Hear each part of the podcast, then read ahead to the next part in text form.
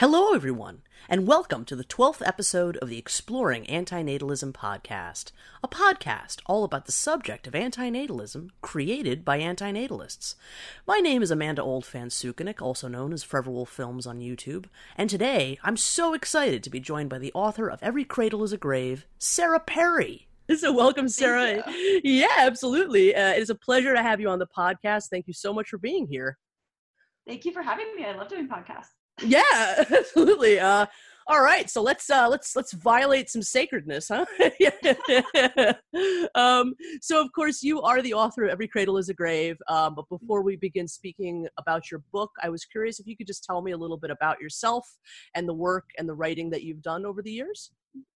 Well i started blogging sort of in the golden age of blogging i guess around 2006 2007 and I, it was kind of how I learned how to write. Like yeah. Just and yeah, kind of having having this encounter with philosophy, uh, and being. It, I feel like I was a very different person then. Mm-hmm. Um, taking it so seriously that I don't, I don't think I've taken anything that seriously in the rest of my whole life. Like, the, yeah, yeah. the the time that I spent like just kind of having this really, I guess, trying to have a really rich model in my head and trying to also trying to be correct and yeah. And I still, you know, I, I don't, I don't think I'm at that point at all. I think my my focus has kind of changed, but um, uh-huh.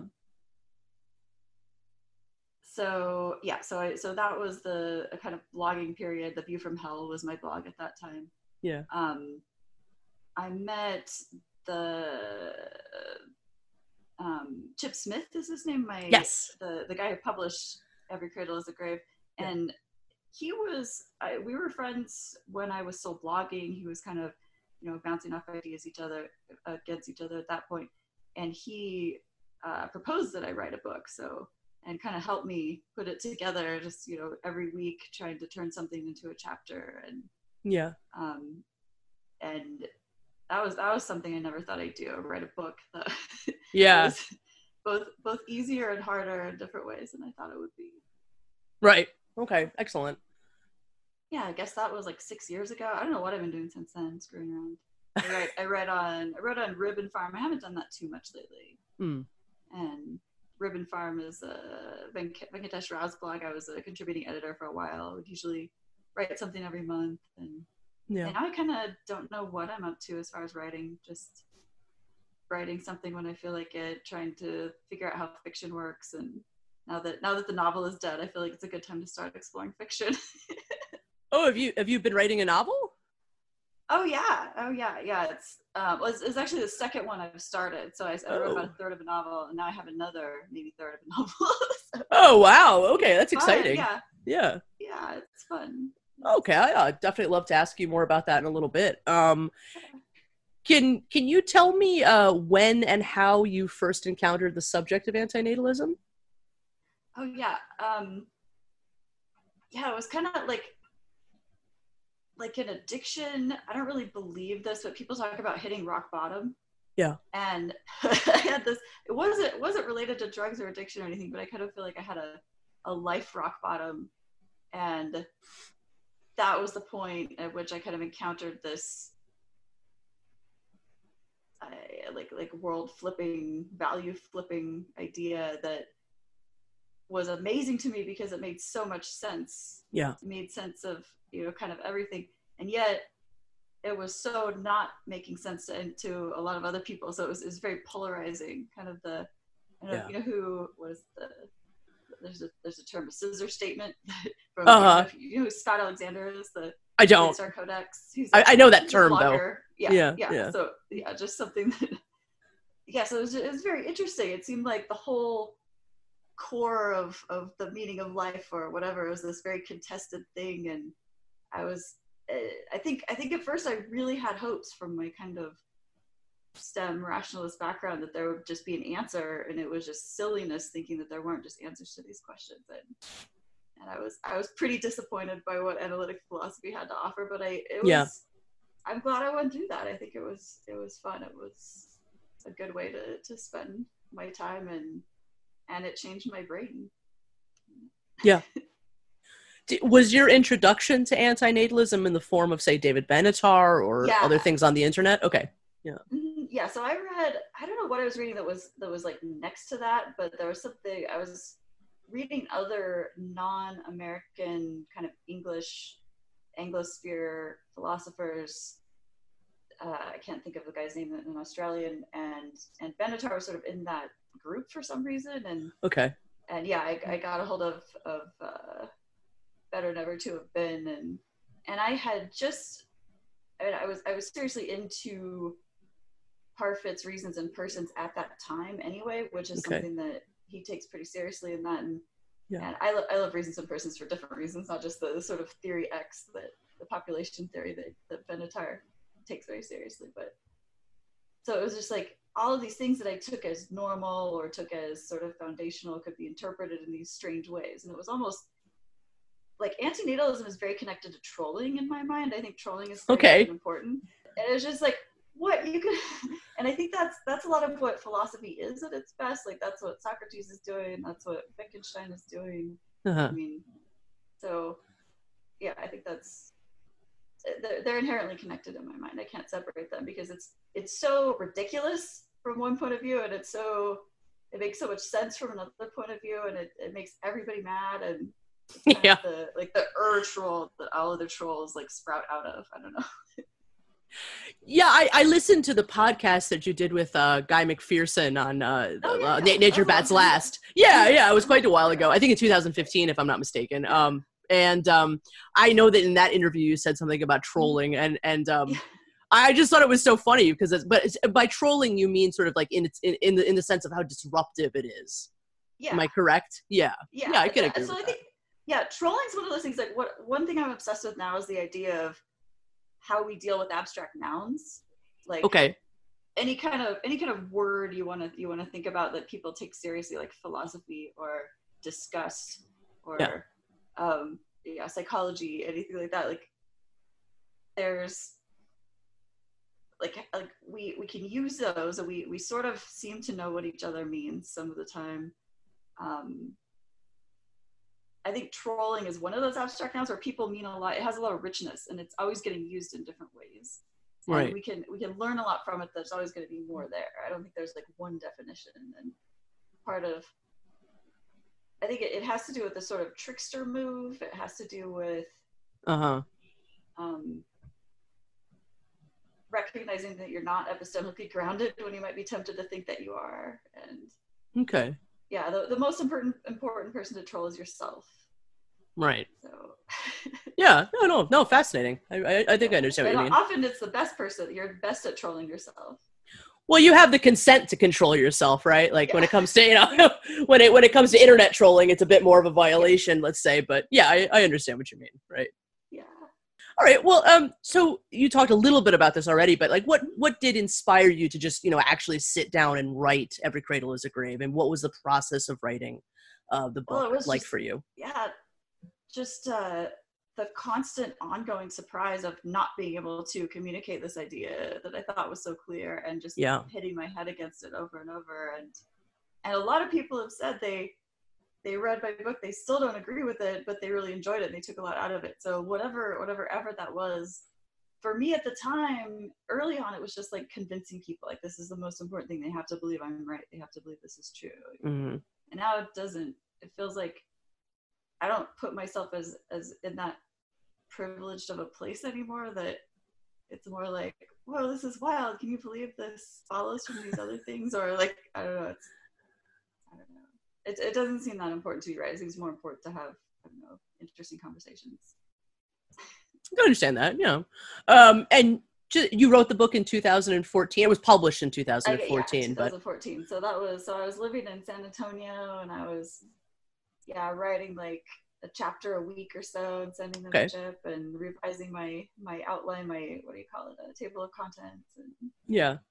Yeah and some of it was was based on stuff i'd written before and some of it was was new i think the the the part i most regret is just spending so much time lovingly like i don't want to use a naughty word but being really excited about Jonathan Haidt, like oh. like as if like it's my personal savior or something. Like, he's, he's fine, he's fine, but I, I I cringe at taking any psychological idea that seriously now. That one, Okay. you know, one of those abstract nouns that's been reduced to a questionnaire that right. I, I feel kind of silly about that.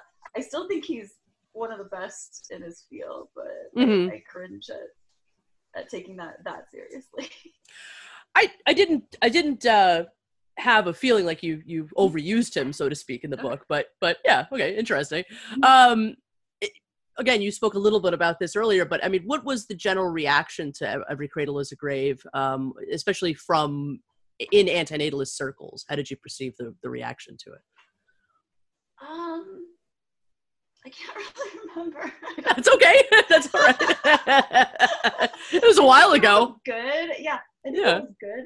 I have like I don't really I don't really read too many comments or reviews these days, so it, Okay. I wasn't doing it too much then. Like when people bother to like reach out and say you know they liked it, usually they're not going to reach out and say like you're horrible. I can't believe what a terrible book. you yeah, I, I actually think it's safe to say it's probably one of the most beloved uh, books in antinatalist you. circles. Yeah, absolutely, without question. Uh, I myself have read it twice, um, and there was so much in, in my second reading of it that I hadn't, you know, fully absorbed. I mean, it gets it, it, every time I look at it, you know, I, I find new things, and I'm like, wow, she actually really did address that, which is amazing because you do address a lot of things that a lot of antinatalist works don't.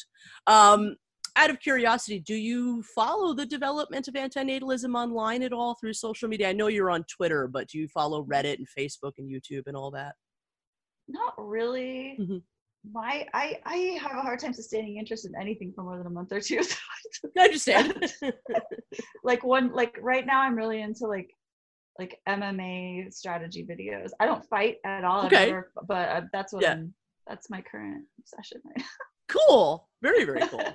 I, I like martial that- arts myself, so No, I don't. I I don't really follow the the development of of that. I don't know. Is there has there like what's what's going on lately? What is what is up with the? It's been very interesting the last couple of years. So like so for my part, you know, I started being involved with this about 10 years ago because there was this massive explosion of interest uh, in the subject on YouTube about 10 years ago and you know lots of response videos back and forth about the idea. And you know I so for my part I've just been sort of involved with it ever since. I made a movie about the subject. Um, Oh.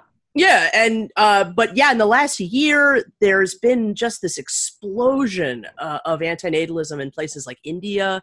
There was a guy named Mm. Raphael Samuel who uh, th- didn't even do it, but he threatened to sue his parents for giving him Oh, life. I and there was that. yeah, and it was it was extra like just the amount of international coverage of the sub Uh-huh. was unbelievable. Uh-huh. So it's uh yeah, we're sort of at that at, at a point now where people are starting to organize more. There's a South American antinatalist Facebook group, group sorry, Facebook group with hundred thousand members. Wow. Um, there's a group that originates in Lebanon and, and Egypt that has over seventy thousand. So Wow. internationally, it's it's become really quite huge, or starting to. Egypt. Yeah, Wow. yeah it's uh, it, it, it's uh it's developing in ways that blow my mind really like you'd never you'd never think that that would happen you know yeah You're blowing my mind. I would not have predicted that. i'll have to send you some links when we're when Yeah, we're uh, yeah. later on yeah because it, it is it is kind of extraordinary um the front cover of your book was of course drawn by the great jack uh, kevorkian i was wondering if you could tell me about uh, what your interactions with jack kevorkian was like did you only have contact with him through email yeah, I never met him. Uh, my Chip went through his lawyers to get permission. It was right before he died. I oh yeah Um, and yeah, I never, unfortunately, I never met him. Respect what he did with his life, putting Yeah. skin in the game. yeah yeah, he seems also just a kind of awesome troll. Have you ever read any interviews with him? I have. I, I've I've watched a lot of his hilarious. Yeah. Yeah. he was. He was an amazing person. yeah. Great uh, sardonic wit, and Uh-huh. yeah, yeah. Some people have criticized your use of this image because they don't Mhm. like the use of this kind of imagery in association with Because it's too antinatalism. My young, my young friends especially make so much fun of me for yeah. Really? you know, for having that image. Go I ahead, feel like a reason to do something is to make young people cringe, so I don't really feel bad about it. So. I I also often employ the use of cringe in my antinatalist uh, artistic activism, so I totally get you on that. Um, totally, totally agree. Um, yeah, I, I do think it's appropriate iconography nonetheless, but uh, you know, yeah, maybe perhaps we'll talk a little bit more about that later. But um, I just wanted to ask briefly uh, about the the Ribbon Farm work. So you're not really doing writing for Ribbon Farm anymore. When you did write regularly, were you writing at all about antinatalism on on that site? Not too much. Mhm. I always felt odd because Venkat had like he- uh, might still just had like my my book is like on the sidebar of the thing, Mhm. and I was just like almost like I don't necessarily want that to be the first thing people associate with every idea I have, but nobody cares, so who cares? I just felt like so blessed, and that's a dumb way to put it, but like people really will just let you get away with doing your thing for so much of the part. Like it's yeah, it's I mean if you you kind of choose your audience and choose how you react to it, but I'm really lucky with the audience I have. And that it was really cool. I feel like I got so much out, like like really thanks to Venkat those Yeah. years that I was that I was writing some serious, you know, like ten thousand word piece or something every month almost. And one of my one of my friends is collecting some of those in a book, so that's that'll be coming out fairly soon. Oh, That's excellent. kind of fun, just stuff and yeah, stuff I haven't even like I forgot I wrote some of the time. So that's kind of cool Very cool. um, but yeah so i had this i had this weird experience where um so i quit smoking a couple of years ago and then i then i quit vaping because i started vaping from smoking and you can't get the good flavors anymore so yeah. um and then i gained a bunch of weight so like i gained like 15 pounds and then i started have you heard of the keto diet like everybody's Yeah. keto now Sure. Yeah. so i started the keto diet and it it cured my depression Wow. Okay. it's so dumb and it's so embarrassing, but it happened. But so it also one of the weird psychological effects of it was with, like within days. It was just amazing. It was like kind of like fasting. Like I just had really good effects from fasting. And I was like, oh, maybe it's anorexia, but it's just like the same effect of fasting, except you can still eat food. But it's Okay. just- anyway, I don't know. So some people have similar results. Some people do much better with carbohydrates. But anyway, so one of the weird effects of this was just not feeling like pressure to write anymore. Like I had okay. Interesting. I don't know if it has it been a year. It's just a really long time where I was just, you know, spending my time like going in the mountains and not having too many thoughts and ma- Yeah. knitting shawls. And most of my thoughts would be connected to making new lace patterns or something. And it was just, Cool. I don't know, it was, it was like having a different kind of brain. Yeah. I think there's all, all kinds of weird levers we can push on our brains and we don't know anything about them. So, so Yeah. I'm, I'm kind of, I've been writing more lately. I'm getting more used to writing within this mental state, but it was just like, I don't know, like I'm, I like writing to some degree, but it was also like I, it was the have to do it thing. Yeah. Now it's more of a voluntary, like it's not a pressure to feel like I have to express this thing. I don't know. it's more Oh, like it's an optional thing. Yeah. Yeah, I can understand that.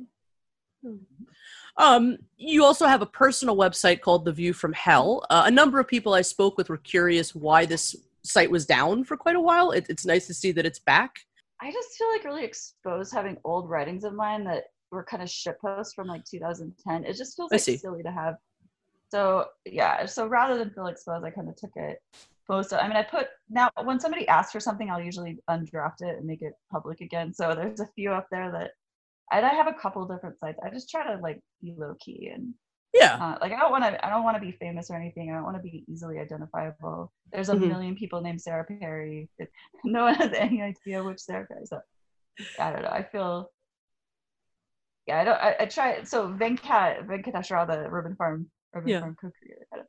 He has this. He, he's really into legibility from the was it the James C. Scott book. But Okay. yeah, I try. I try not to be too legible and I don't know. I I don't like being attached to my whole internet history. Like, God forbid I become attached to my internet comment history from like 2004 or something. Like, I just, I think forgetting is a really good function of the internet. Um, okay, so I have a number of questions submitted by the friendly antinatalist, who's somebody else that was also interviewed on this show, I think in episode nine, if I'm not mistaken.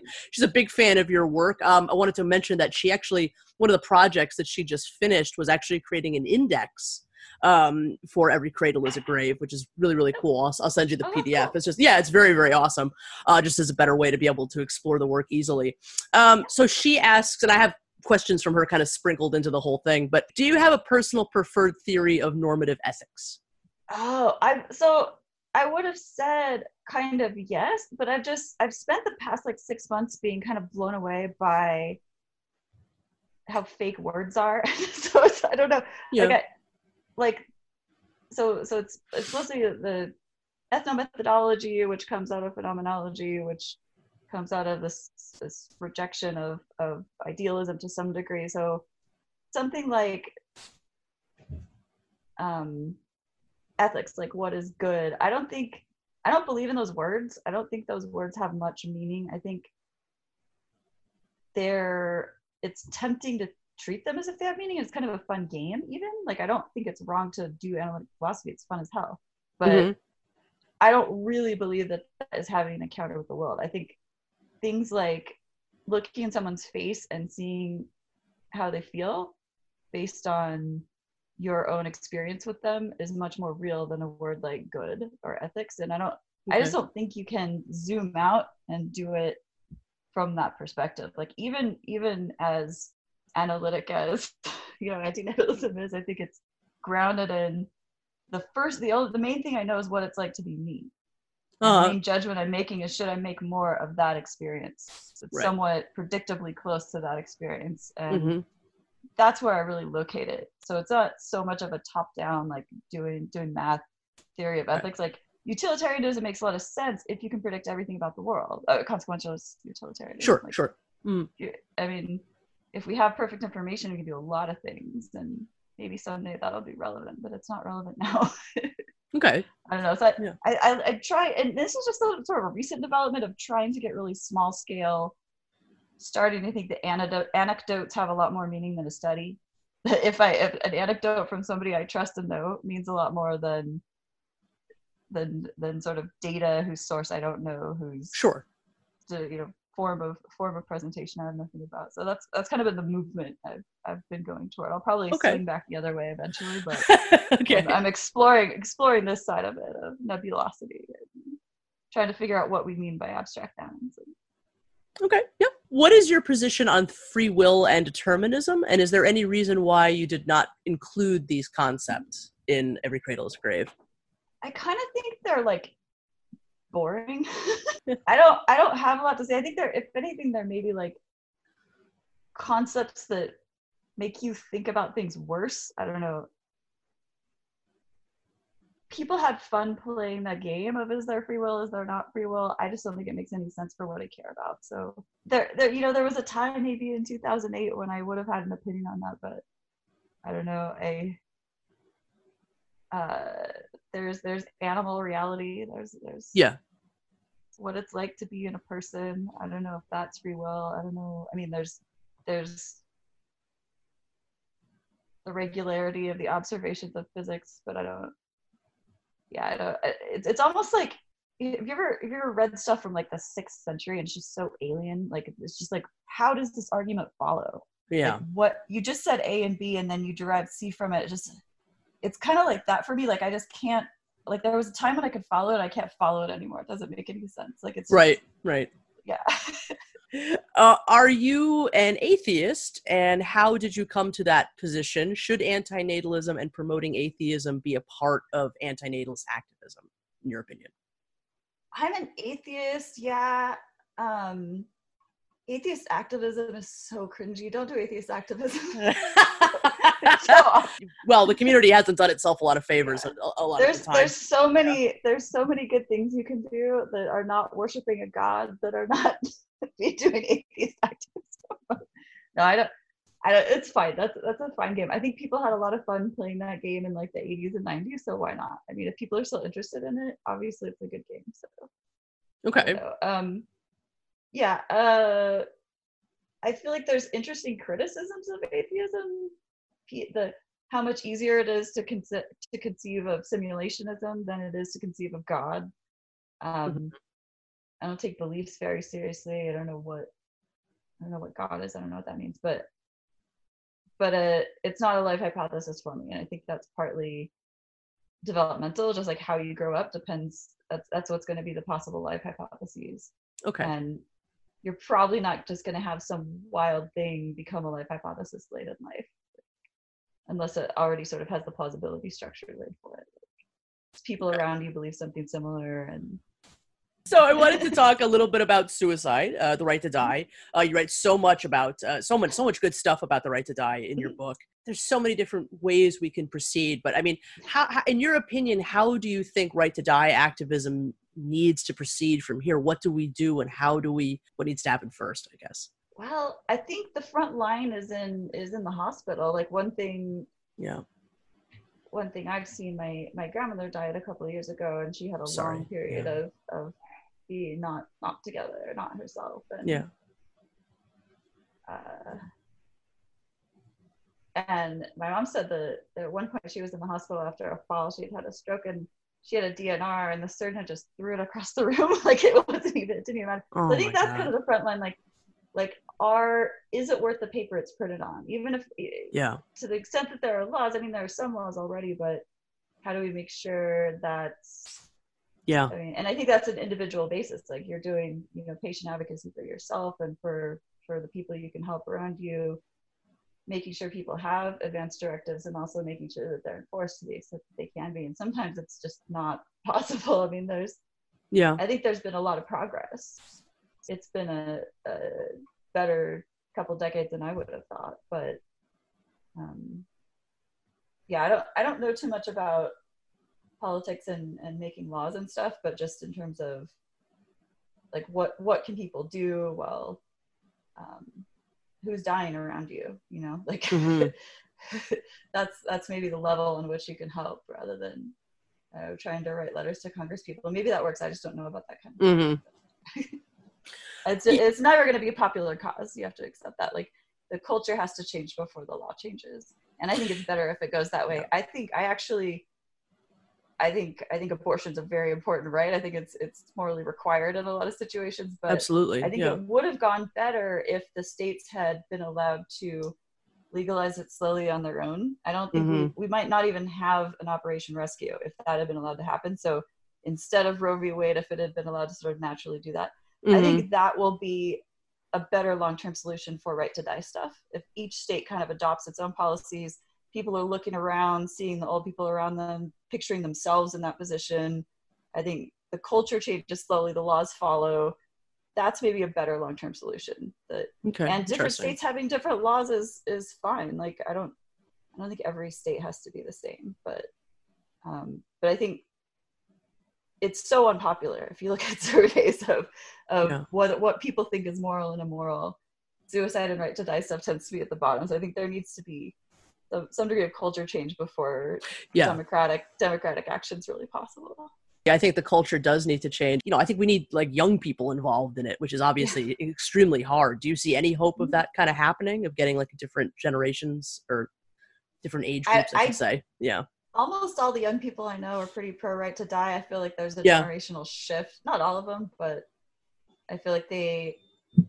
I don't know. The young people I know seem to be they you know they have older parents older grandparents they're seeing what aging looks like i don't know i think yeah it's not it's not a uniform thing but i think it's more of a there's there's at least a large cohort of yeah. of young people who who, who kind of take that seriously and um yeah i don't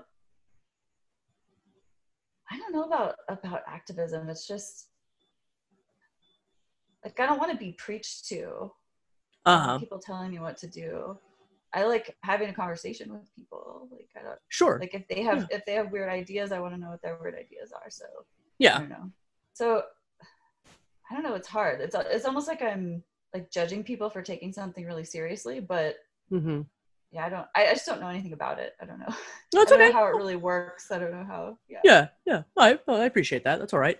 Um, I, just out of curiosity, I mean, eh, how do you think the subject of antinatalism might help or hinder the advance mm-hmm. of of right to die activism, or or just its progress in the world, mm-hmm. if any? Yeah.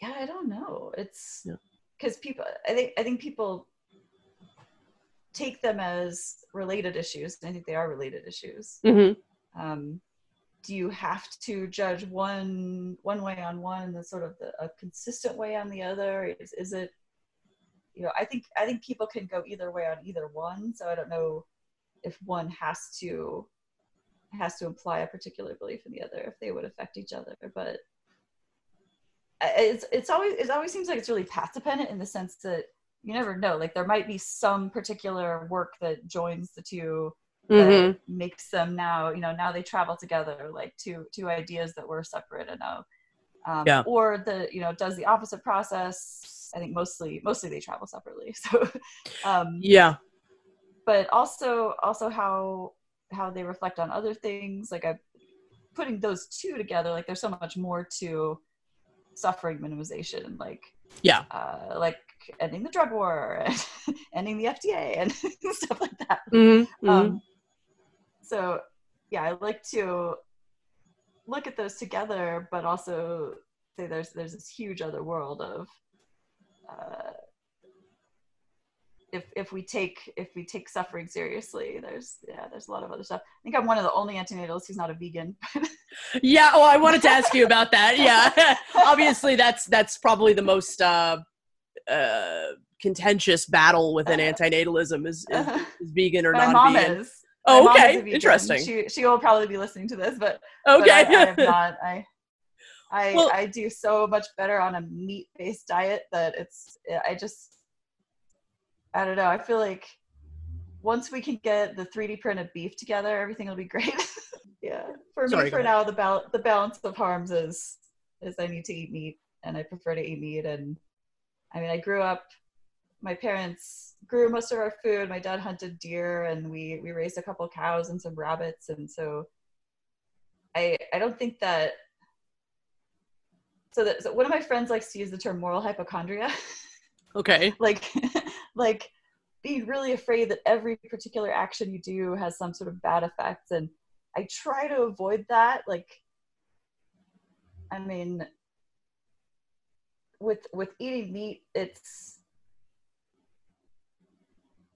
it's it's so like visceral it's so what's like almost emotional like you see the little bunny or whatever uh-huh. but but I think there's there's so much like it's there's so much worse stuff too. I feel like nature's horrible. Nature's like the worst thing in the world. So yeah, yeah. I don't know. I, I, I take the I take a big enough reference class that doesn't seem like an unforgivable thing, especially given the trade off with you know feeling feeling good and not feeling good. So yeah, well, I don't I don't think yeah I, I don't think that there's any like absolute obligation to be a vegan and be an antinatalist. Although I, I guess uh, if you don't mind me saying, I, w- I was a bit surprised that you weren't, just mm-hmm. because you you are uh, you are an antinatalist that does condemn mm-hmm. nature, which I definitely want to talk to you more about in in the future. And actually, I was uh, upon second reading of your book, I was surprised by how much you condemn nature because I just have, for some reason uh, amazingly I hadn't quite picked up on that the first time. So That's definitely want to like to yeah yeah what what i tell you some some people are antinatalists for kind of like environmental reasons and sure. so I, I, always feel bad like oh no like i i think the dolphin should go away too like, like yeah. I, I think we need to get rid of the apes and the dolphins. Well perhaps we should get on that subject now then. So i, I am also of that opinion. Um, i'm curious uh, bef- well before we go totally into it i mean do, do you have any familiarity with the term effilism yes E F F I L. Is that the? It's life spelled backwards. Yeah. Okay. E F I L I S. Okay. Yeah. I've heard of that. Who is the who is that associated with? I think there's there's one guy who's. It's Inmendham. Yeah. He he's he. Uh, so basically, it was a reaction to. Um, antinatalism that only de- dealt with human life. So mm-hmm. David Benatar, you know, he mentions the animals, he brings them up a little mm-hmm. bit. He does consider them part of the equation. But he did make the decision to separate them, and most of Better Never to Have Been mm. is an anthropocentric mm. book. Um, and so effilism was a direct response to that, and it's never separated. It's basically antinatalism for all sentient life, and mm. it does argue for wildlife extinction, wildlife interventionism. Um, and so I am an effilist and I have been for a long time. Um, and uh, you do say some relatively effilistic things in the in the book, which um, so you say things like. Um, uh, so sorry, let me just find the quote. Uh, why not spay, spay nature herself? Which I don't know how I missed the first time. Um, you, you know, which was a great quote, you know. Um, messed up. That's messed up. I don't remember writing it, but I love it. well, I, I I think it's a lot less messed up than most Thank would. you. So yeah, Thank absolutely. so um so sorry, let me just so you would consider yourself at least on some level to be a sentiocentric antinatalist or uh, perhaps on an Yeah. effilist. I know you're not as familiar with that term, but yeah.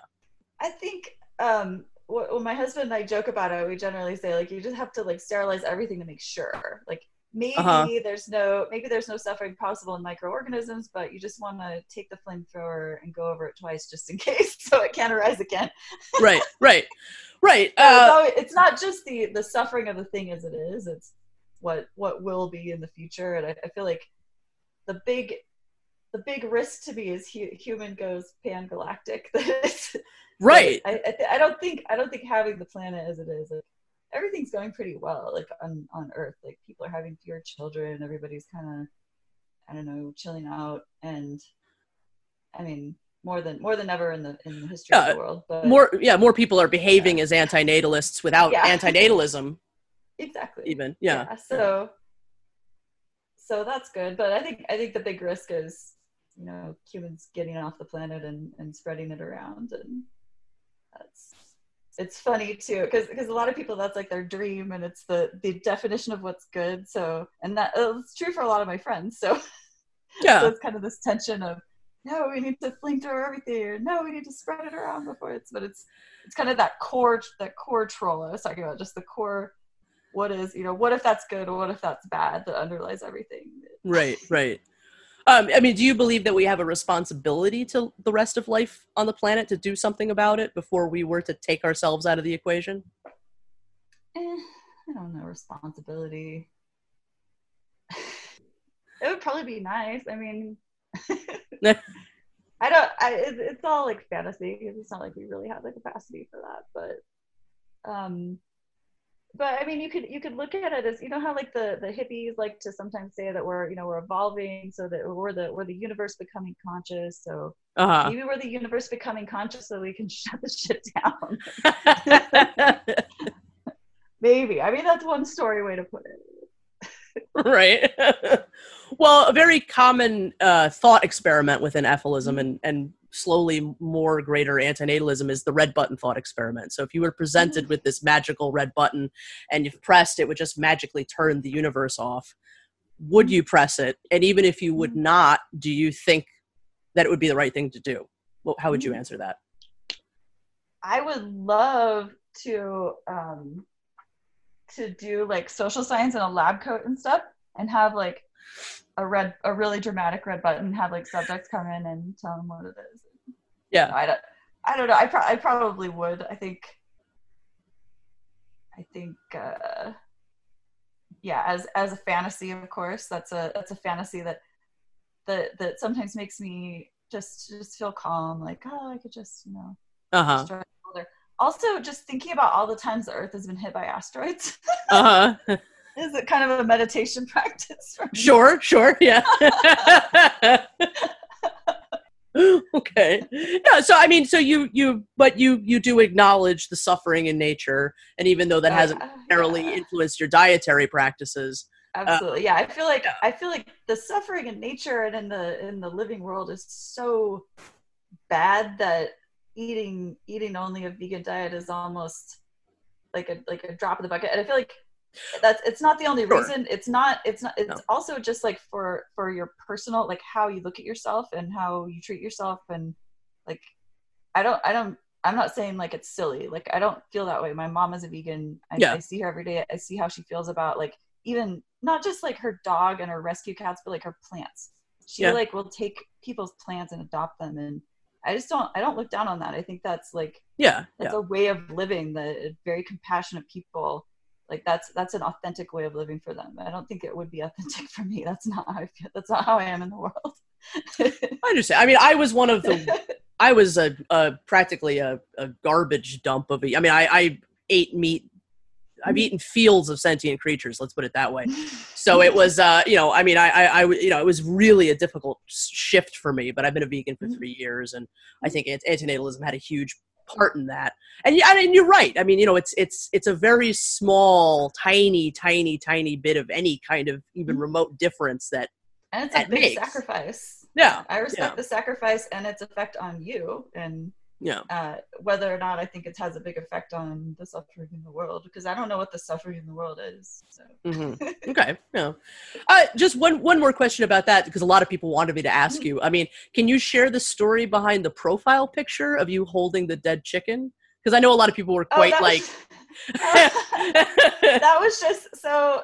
My husband and I we lived in we lived in LA. I guess we like just decided to get married, and we'd gotten a a big freshly killed rooster from one of the um the place where like in uh what's the San Gabriel like where you Okay. get like it's the the most dense Chinese population outside of mainland China pretty much. So you can Okay. get like beautiful freshly killed old rooster that's like has red flesh like he has red meat for coq au vin and so he was i was very happy to bring him home and get him and i made him into coq au vin that was just a, a nice memory but i like i like that picture of, of you with the chicken i think it's kind of honest Yeah, no, a lot, a lot of antinatalists were like, "You have to ask her about that because it was so, it was so offensive." So, so anyway, I just had to ask. i'm sorry i'm sorry for offending you yeah it, it offended venkat's vegetarian too it offended him He- yeah so no but not not too much well, just want to ask you a little bit more about antinatalism proper. Um,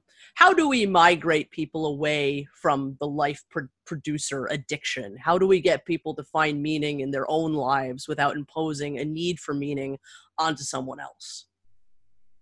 um, create good games, create good art, create good institutions, have fun, Yeah. um, connect with people, um, take the gifts of the world and turn them in your soul to something beautiful and share that. I don't know.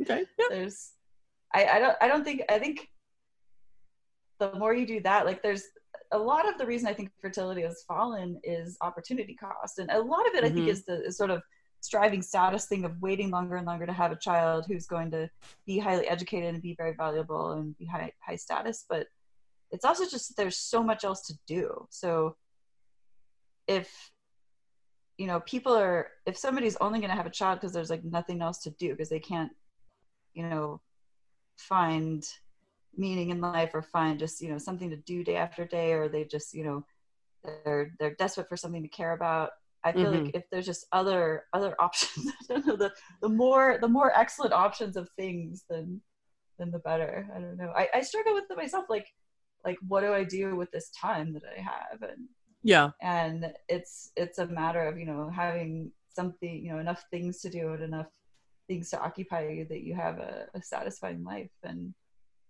and i've been lucky with it but there's a lot of people who are not lucky with it. And i don't know it's kind of like one I, you know one one uh what do you call it? Like like vulnerable moment could change everything. So Yeah. it's i don't know. Um i think living your life honestly is Mhm. is a way like like here's here's what my life is like and not trying to be like like I don't know witnessing for for some ideology but just like here's here's what reality is here's how I live. And I appreciate it when people with kids do that too. And they Yeah. they're not trying to sell you on it they're just here's what my reality is. And for some people that's the reality they want. And if they Mhm. choose that honestly why not? Like I I'm not gonna put my body between them and stop it. So um yeah I think people don't change their minds by persuading them i don't think. It's more like i don't know. Maybe. I don't I, I don't know. I don't believe in arguments anymore that much. Like i don't believe in trying to like be correct and prove to everyone else that it's there's one correct thing but Okay. it's more like what what possible activities are you doing or what's what's what's out there in the world that's that's more important i don't know Okay. No. Okay. Um, Dana, the friendly antinatalist, asks um, Optimism bias uh, is a proven, powerful, and often irrational, oh, no, yeah, irrational influence on people's decision to procreate and is oftentimes uh, installed in powerful human institutions like religion. Is there a reason you did not explicitly include this concept, concept in Every Cradle is a Grave? Oh yeah, so this is also something I've been thinking about a lot for the past six months or so. That I've Mhm. had this sort of you know, indexicality revolution. The, um, that I don't, I don't think that almost any concept in psychology is actually real. Like optimism bias, like to some degree, it's real. You can see it when it happens when people are just like ignoring their fears or you know. But you can also see the opposite. There's also pessimism bias. There's also other stuff. I don't think you can just like have an instrument and go in a lab and say, oh, people are biased in this way. There was a great paper recently.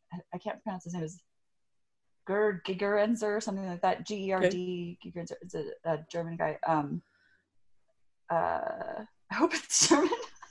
no idea. we'll find out soon enough. Yeah. Paper. His paper is called "The Bias Bias in Behavioral Psychology." I want to say interesting. Like that, but there's a really interesting argument about how kind of the idea of people being biased is overblown. That people are actually pretty smart and and they in, within their context, and that mm-hmm. there's almost it's almost like science is doing tricks to make people look stupid in unfamiliar situations. So I don't. I don't know. I feel like people are just people. They're all different. Everybody's weird. Everybody has maybe experiences that bias them, or otherwise known as you learn. So mm-hmm. I don't know. Um, so I guess the answer is I just don't take. I think like I took psychology less seriously every year, and now I'm down to okay. like there's so little that I take seriously. yeah, I'm almost like tried to steel man the last dregs of of psychometrics and whatever whatever theories that still exist. So interesting. I okay, know. I feel like I feel like we don't know anything about psychology. Like I. I thought there was positive knowledge about suicide, but there's so little. Like I, I've, yeah, uh, yeah. I've spent some time researching since I wrote the book, just that how little can be said about suicide how every pattern you can imagine can be found somewhere and yeah so it's really hard to find any kind of trend It'll, you sometimes you'll find extremes in small populations but yeah it's so it's so hard to have to have positive knowledge everybody's hypothesis gets proven wrong somewhere there's some there's yeah. some group who's screwing it up so i mean there's trends there's overall trends but right right. with age and age and stuff like that but yeah overall it's just nobody knows anything. It's a, a suicide is one of those abstract nouns that i'm obsessed with. What okay does that even mean? What what even is that? Right, right. Okay, interesting. Um, I know you spoke a little bit about laws previously. Mm-hmm. Um, in again, this is a, a, question from Dana, the friendly antinatalist. In every cradle is a grave. You refrain from making any type of antinatalist public policy suggestions. If you could mm-hmm. institute antinatalist policies to counter the cheery social policy you refer to in the book, uh, what would these antinatalist policies be? Some examples: Should parents be licensed? Should tax incentives for large families be limited? Should abortion or contraception be completely safe, uh, state subsidized? In the workplace, would child free people be afforded the same amount of personal time off as parents? Should the pay gap between parents and non parents uh, at the same job be corrected? Lots to think about. There's a lot. There's a lot. So, um, do parents make more than non-parents? I actually wasn't aware of that. Um, yeah, I, I, I, frankly wouldn't be, surprised. be surprised. There's yeah. so many. There's so many ways it could be because it could be people, obviously people selecting into having childbear into childbearing who are having lower economic or income capacity, yeah. but also potentially selecting into into marriage because they have higher income capacity. So there's there's just so many ways it could go. Yeah, I don't, I don't know. Um, yeah. So public policy. I'm I'm pretty libertarian. I think the best thing that could happen mm-hmm. is that we make gene editing real legal and a real going concern and maybe you have to save up for a really long time to have a, a child that can compete with the with the other children but um, they'll be they'll be really good people i think one of the things people most care about when you, you look at surveys of what how would you gene edit your child is is to get rid of mental illness. So that's that's it's like they don't even care about the superficial stuff as much as like people really do care you know how happy their kids are going to be. So yeah. i think if you can if you can set the market loose on that it can it would it would be very good i would like to. I mean that's kind of a futuristic thing because um, I, I just think there would be happier people and fewer people if that is kind of like taking education to an extreme like instead of just having a child and then paying you know 20000 100000 a year to educate it is you know increasing as yeah. 20 years or something. Um, having this this more more one time investment, but that's also more you know investing directly in the technology to make better people who will make better people who will mm-hmm. whatever hopefully making fewer people as they go along. I think that's usually how it works. Right right. The happier the happier and better off people are the the fewer of them they have around i think that's true yeah. Okay um i wanted to ask you briefly are you familiar at all with the term pro-mortalism?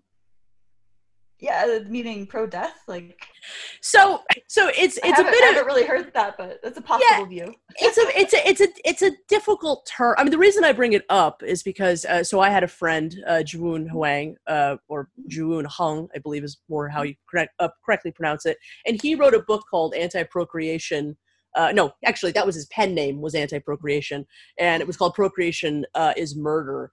and um, he was very influenced by you. He, you mm-hmm. your, your, Every Cradle is a Grave was one of his, his biggest sources of inspiration, and we don't know specifically if he to- coined the term pro-mortalism, um, but he see it seems like he did, and it's mm. a, it, it has a lot of different meanings. It's kind of a it's kind of a crazy term that I've seen applied to every mm. You know circumstance under the sun where something dies. Um, but I I, th- I think the way that he meant it is that it is it is sort of always better to not only is it better never to have been, but it is always mm-hmm. better to cease existing mm-hmm. somewhat immediately, you know? Yeah. Um, yeah. And so it, it's, again, it's a term that I feel is uh, applied to too many things. It's greatly mm-hmm. misused. Um, but I think there's a kernel of truth in it, at least to the way that he was expressing it. Um, mm-hmm. So again, I just was kind of curious about what your thoughts might be on on that term and how you think it might differ from uh, might differ from pro death, which I also sort of um, is applied a, in a lot of circumstances. Yeah. Sorry, but there's an interesting theory that I, I can't think of the researcher right now who's I think it was his his master's thesis, and then he might have done a PhD based on that. But it was uh, the idea that it was a sort of evolutionary psychology thing. The idea that many mental illnesses, what we think of as mental illnesses, are adaptations to prevent us from killing ourselves. Mm, interesting. Okay. so, so yeah. you get depression, you get real still and real not good at anything and real incompetent. So you can't kill yourself. Okay. You get, so it's a, so it's a little, little interesting, but that's yeah, so yeah, I yeah. think that's that's maybe an extension of of uh, a sort of pro-mortalism baked into reality that if you become and I, I, don't know how seriously I take it, I just love the idea. I think it's really funny yeah. But uh, the more you make a conscious being, the more obviously the choice is to just cease existing at any moment. So you have to bake in all of these hacks to get it to not kill itself all the time. I just think that's really funny to think of how much of a human being is that. it's just a thing that's been jury rigged to not kill itself. yeah. okay.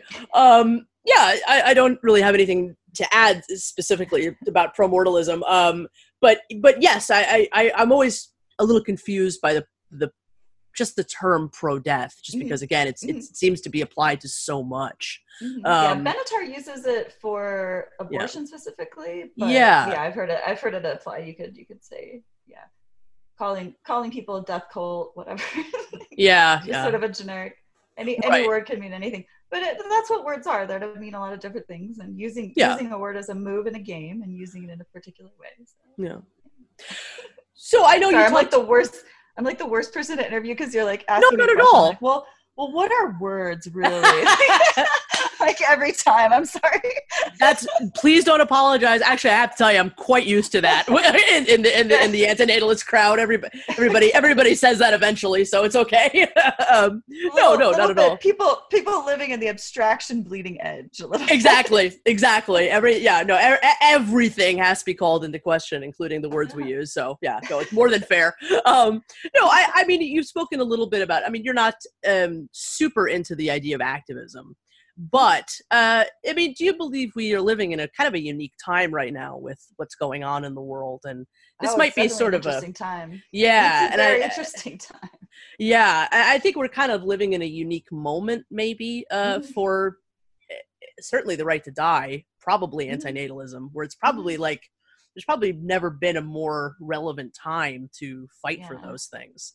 Um, yeah. Do you agree with people that? Or, suddenly, people are suddenly have having to think about the reality of nursing homes and i think Yeah. mostly we don't think about nursing homes and other forms of human storage like the schools and Yeah. the places that we store humans mostly behaviorally inert all day in institutions and Yeah. in rooms and yeah it's it could be it could be a very interesting time i don't know i'm not predicting more than a day out from this i never know what's going to happen with, the, with this stuff i don't know I don't but, either. but it could Yeah. be people are at least having having encounters with mortality and with yeah Yeah. I mean, I know for a while they were talking about instituting like um universal DNRs Mhm. and um okay, that's great, but it's like ha- there's never been a better time to like have a right to die. I mean, especially with yeah the low resources like okay, you know, if somebody wants to just leave and not go through it, well maybe they can have the Mhm. respirator that I would have had or yeah yeah so um yeah I, I i would like to see people get more active during this time although it's it's hard to expect that of people Yeah. uh, you know when everybody is uh in a declining state so to speak so yeah. yeah and people are people are concerned with consent to die like if people Yeah. are going to be you know are they just going to be euthanized but i think people don't think about how what to what degree are people lying in nursing homes consenting to what's done to them in general like I don't, Exactly. I mean, I've, I've probably spent spent a decent amount of time in in nursing homes when i have two when yeah. that's been necessary you know not not for long periods of time but Yeah. um yeah it's i don't i don't know how how voluntary that is like i, I don't know it's it's Yeah. easy to it's easy to keep people alive just barely it's Yeah. easier than it is to to have the language and the and the i don't know ethical structure to deal with what the prolonging life means and yeah yeah it's extremely sad i mean when you take into account all the people who wouldn't be there because they would have made the choice to exit before they had to you know be in a situation where they leave their homes and yeah Yeah, it's extremely sad. Um, wanted to ask you briefly uh, just another question about the podcast that you did with with uh, Nature Bats Last with Guy McPherson. You mentioned towards the end that you were interested in, in the theory of humor, and I just uh, I was wondering, since obviously that podcast was a while ago, if you'd continued to explore that idea and do writing on that subject. um i've written a couple things i don't know if it was since then Mm-hmm. um i wrote a at least one thing maybe two things about the the most the the theory of humor that i, I was most excited about was the uh dennett daniel dennett's one of the authors Yeah. called Mhm. inside jokes Okay, I heard of that. just a yeah. beautiful elegant evolutionary theory of of mirth and laughter and jokes and um yeah so I, i've incorporated that into into a couple things i wrote one thing called on some possibilities for life as a joke that was about could you live your life as a joke what would that look like what would that mean um obviously it's great to write a very serious essay about something like living your life as a joke Uh-huh. um, so yeah, I've read I've read a little about that. I think humor is a big one of those big things that's just a huge mystery that people don't I think people act like it's not a mystery because they think they understand it, but it's so weird. And I know there's there's a lot of things like that, like dreams and Yeah. I don't know. Yeah. Yeah. Almost almost anything that you can bring your consciousness to though is something like that. Like almost every aspect of reality is something like that. That's not normal. Like how do we take that for granted? And then it'll there'll be 20 other things like that right next to it. So how do you decide what to take, what not to take for granted? Right. I see what you're saying. Yeah. Okay. Um, okay. So we're we're sort of nearing the end of of what I have prepared. Um, I, I wanted to. I wanted to. I think we've been speaking for about an hour or so. Um, yeah, I, I wanted to ask you just sort of what are you're working on currently. Uh, I know you mentioned it a little bit in the beginning, but yeah. Yeah, I'm trying to write, I'm trying to learn how to write fiction. So I wrote a third of a really bad novel and now I'm writing a third of a hopefully slightly better novel. Okay. One um, set a few hundred years in the future. Um, kind of trying to figure out what do what do people how do people figure out what's true when anything can be deepfaked um, how do people deal with their lives when they live in a really rich and happy world and hmm um, how do they kind of like the the epilogue concern like what Yeah. does that even look like like they're they're almost actually at the end of history so trying to figure out what what living in that state looks like and Yeah. so i just i don't know i'm trying different things with dance art forms that they have. Cool. Okay. You know, it's just it's just it's very freeing. It's like I don't have to I don't know, make and I, that's that's how my my style sort of evolved lately. They're not trying to fit into any preconceived form that Yeah. you know, not be, becoming I guess less and less academic and more shitposty over time. So it, so you're doing dancing yourself or or, or writing about it? Oh, oh right, awesome. both both Yeah, actually. yeah. So it's so I've they have this the the people have this uh, art form that's kind of a dance game where the the audience is not just an audience; they're the crowd that sort of dances the chorus parts with the Cool. the bigger people. So so i'm trying to bring something like kind of physical to that. So on my stupid little runs, I'll be like dancing off the rocks and doing dances and and everybody's so happy to see it. They're just like Yeah, yeah. there's not many people out there, but they're just like if, if somebody's like having fun and expressing joy, everybody's just like applauding and so Well, it sounds similar to like a call and response in um Yeah. in in, in, in uh, improv. Improv is it? Yeah.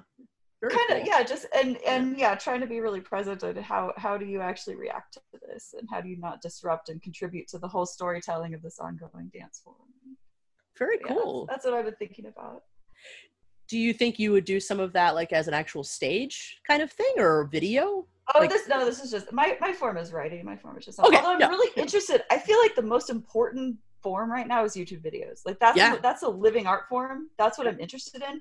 Mhm. I'm not doing it myself. I'm only interested in art forms that are like hundreds of years old and ancient, like like making shawls and novels. But, but but I respect it. That's like where I get a lot of my ideas and, and Sweet. content and yeah. Oh my god, I'd love it if you made There's- YouTube videos. People would go crazy. People are like, "Oh my god, Sarah Perry's making YouTube videos." I feel like I feel like that's that's the most interesting form right now. And there's there's so many geniuses of the form. Oh yes. Oh Yeah. yes. Yeah, oh, well, I very much agree. YouTube is uh YouTube completely changed my life. Just being a viewer of YouTube completely changed my life and just having that record of your own life as you continue, you know, make videos for years and years. It's and being able to learn almost anything immediately like by Yes. watching somebody do it having them explain what it is like whether it's some ancient craft or like fixing Yeah. plumbing or something like it's so yeah, cool. It's unbelievable. Yeah, it's Yeah. one of the best learning tools of all time for Mhm. sure. Um, okay, wonderful. Uh, do you plan to continue to write about antinatalism at all? Or are you working on any other projects about AN or suicide or other topics of that kind? I'm more working on language like Mhm. Like what what are how do, how do we launder words? Like money laundering kind of like word laundering is my term for that. And Yeah. so that so more like philosophy of language stuff i guess. Um still it's kind of like random like whatever happens to annoy me i'll i'll really focus on that. So Yeah. i don't know whether it's domestic violence statistics one day or like i don't know it's clinical psychology the next day so Cool. i don't know we'll we'll see i feel like whatever whatever i get interested in i usually write about so That's great. okay, well, thank uh, you thank you so yeah. much for having me on i love talking to you. absolutely. It's been a pleasure. Thank you so much. I just wanted to ask you uh, just one more question. Oh, I mean, where can people um, find you these days and follow your work? Do you have anything that you wish to plug at all? Oh no. Um. Well, it's, you can. It's Sarah doing thing on Twitter. Mhm. Just singular, not things. Just the one thing. Okay. S A R A H doing thing. Um. What else? Uh. Yeah, I haven't. I haven't written anything under my government name in a while. I have like alt, but they're Okay. So. And people can buy Every Cradle is a Grave just on Amazon, they correct? can, Yeah. They can buy Excellent. it, I believe, on Amazon. Okay, Yeah, I got, fantastic. Oh my gosh, it got it got mentioned in what was it? No, I can't. I think it was the New Yorker. There was like just a brief Really? mention. Just recently? and- no, it was it was like a year ago, but it was Oh, very okay. exciting to me. That was Yeah. I was like name dropped in. nice. Anyway. I know that I saw it um, mentioned at least a few times in relation to Raphael Samuel. Actually, it might have been because of that, because there was so much, you know, press around the subject. So maybe it was from that. So yeah, that's well. Congratulations on that. That's awesome. I love love being being acknowledged by the mainstream media. oh yeah, it's a good feeling. That's great. Make sure to follow Sarah Perry at Sister Sarah at Sarah Doing Thing on Twitter. Read her work on both ribbonfarm.com as well as theviewfromhell.blogspot.com and purchase Every Cradle is a Grave on amazon.com. It's that time again. It's time for the annual Why Are You an Antinatalist contest, now in its sixth year. For the last five years, antinatalists, both established and brand new, have been submitting videos and written responses explaining their answer to the question Why are you an antinatalist? This year's contest will host three categories videos or written responses from established antinatalists, videos and written responses from new antinatalists, and video and written responses from people making an argument against antinatalism. All forms of anti procreative peoples are welcome to submit, be they child free, vehement, effilist, or antinatalist. I'm starting the contest early this year, and we will run longer than usual, so your current submission due date is June 15th, though there will likely be an extension. Once the due date is passed, we will vote on winners for all three categories, and each winner will win a prize. Can't wait to see everyone's submissions this year. If interested, visit my YouTube channel, Forever Wolf Films, for more information. Thank you for listening to the Exploring Antinatalism podcast. Once again, this has been Old Fan. You can find me at Forever Wolf Films on YouTube, as well as keep up with my daily antinatalist news updates at Antinatal News on Twitter.